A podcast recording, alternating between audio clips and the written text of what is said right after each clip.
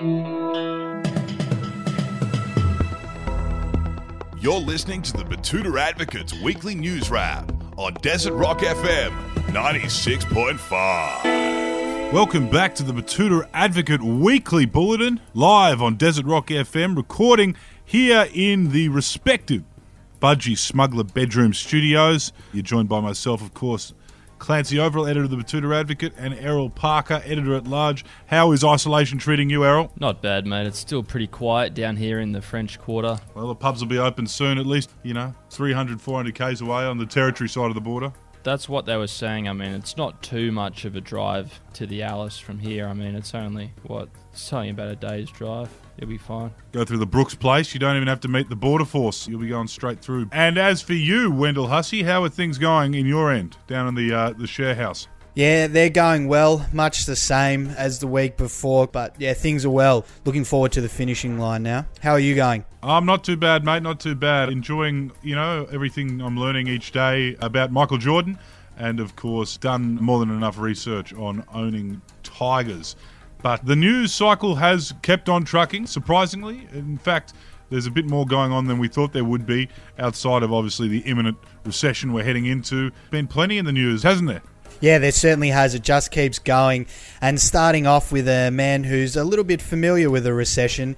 Kevin Rudd warns against upsetting China, blah, blah, blah, blah. I'm a fucking nerd, blah, blah, blah, was the headline on that story.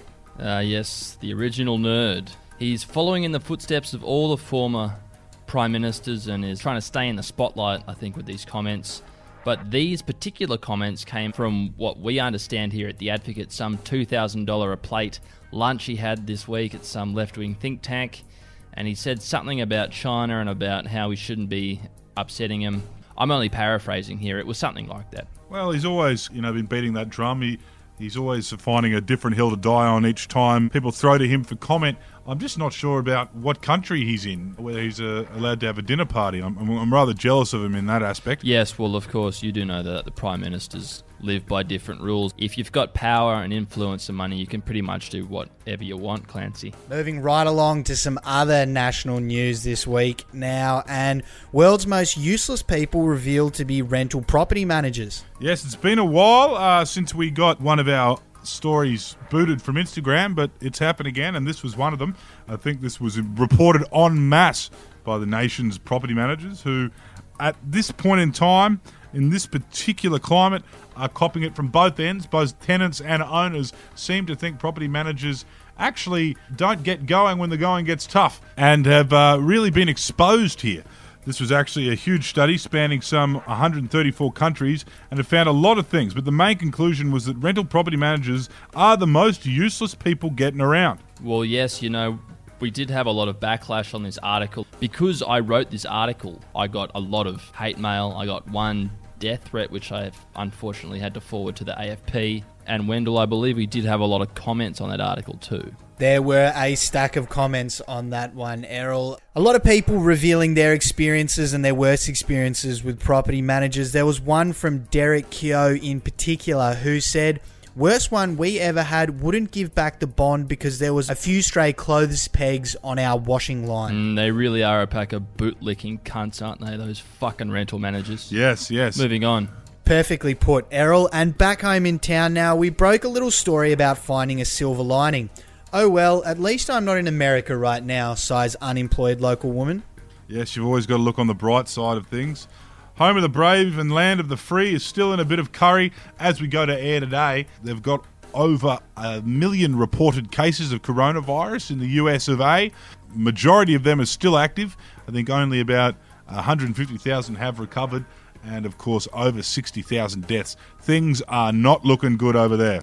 Yes, empathy obviously not a strong character trait in this young woman. I think perhaps taking yourself out of this and, you know, trying to detach a bit of ego will go a, long way because these people in America, they are suffering and they are doing it tough. Yes, we are pretty lucky over here, and uh, Scott Morrison has a pretty good grip on things. And uh, what's more, he's not telling people to arm themselves with guns and try and liberate themselves at their town hall steps. He also isn't telling people to inject disinfectant or to ingest it in any means. Yes, and to my surprise, Scott Morrison isn't even telling people to inject Jesus. Yes, he's left the thoughts and prayers at home and he's following the experts, which is very unlike him. Yes, very surprising. And elsewhere around town, girl who was planning on doing New York City this year settles for Adelaide.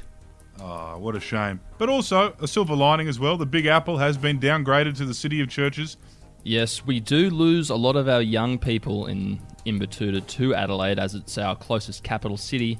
It's only a hop, skip, and a jump down the Birdsville track, or you can go the back way down through Innamincka. Wrapping up with a nice, heartwarming story now. Man just popping over to a mate's place to check on him with a carton of piss and two fresh decks. Yes, nothing like a mental health check. The restrictions are loosening this weekend, so any friends that are living alone, it might be worth visiting them. You are allowed up to two people, not including kids, on a house visit as of this Friday in both Queensland and New South Wales. So if you have a friend living alone who you think needs a bit of company, maybe this is the time to head over there with a big carton of Victorian brain varnish and a couple decks of some lung beers. The key messaging in this article was that now that these restrictions have been loosened, you need to go and interact. You, you need to go and visit your friends that have been alone for this past month because it is more important that we are connected now than ever. And one of the best ways to get connected is over a carton of piss. The walls are coming down, and we hope everyone is safe, not being complacent just yet. No. I think that's a nice note to wrap up this week's bulletin. So we'll be back again next week with your weekly dose of honest, hard hitting regional news. But until then, I'm Wendell Hussey. I'm Clancy Overell. And I'm Errol Parker.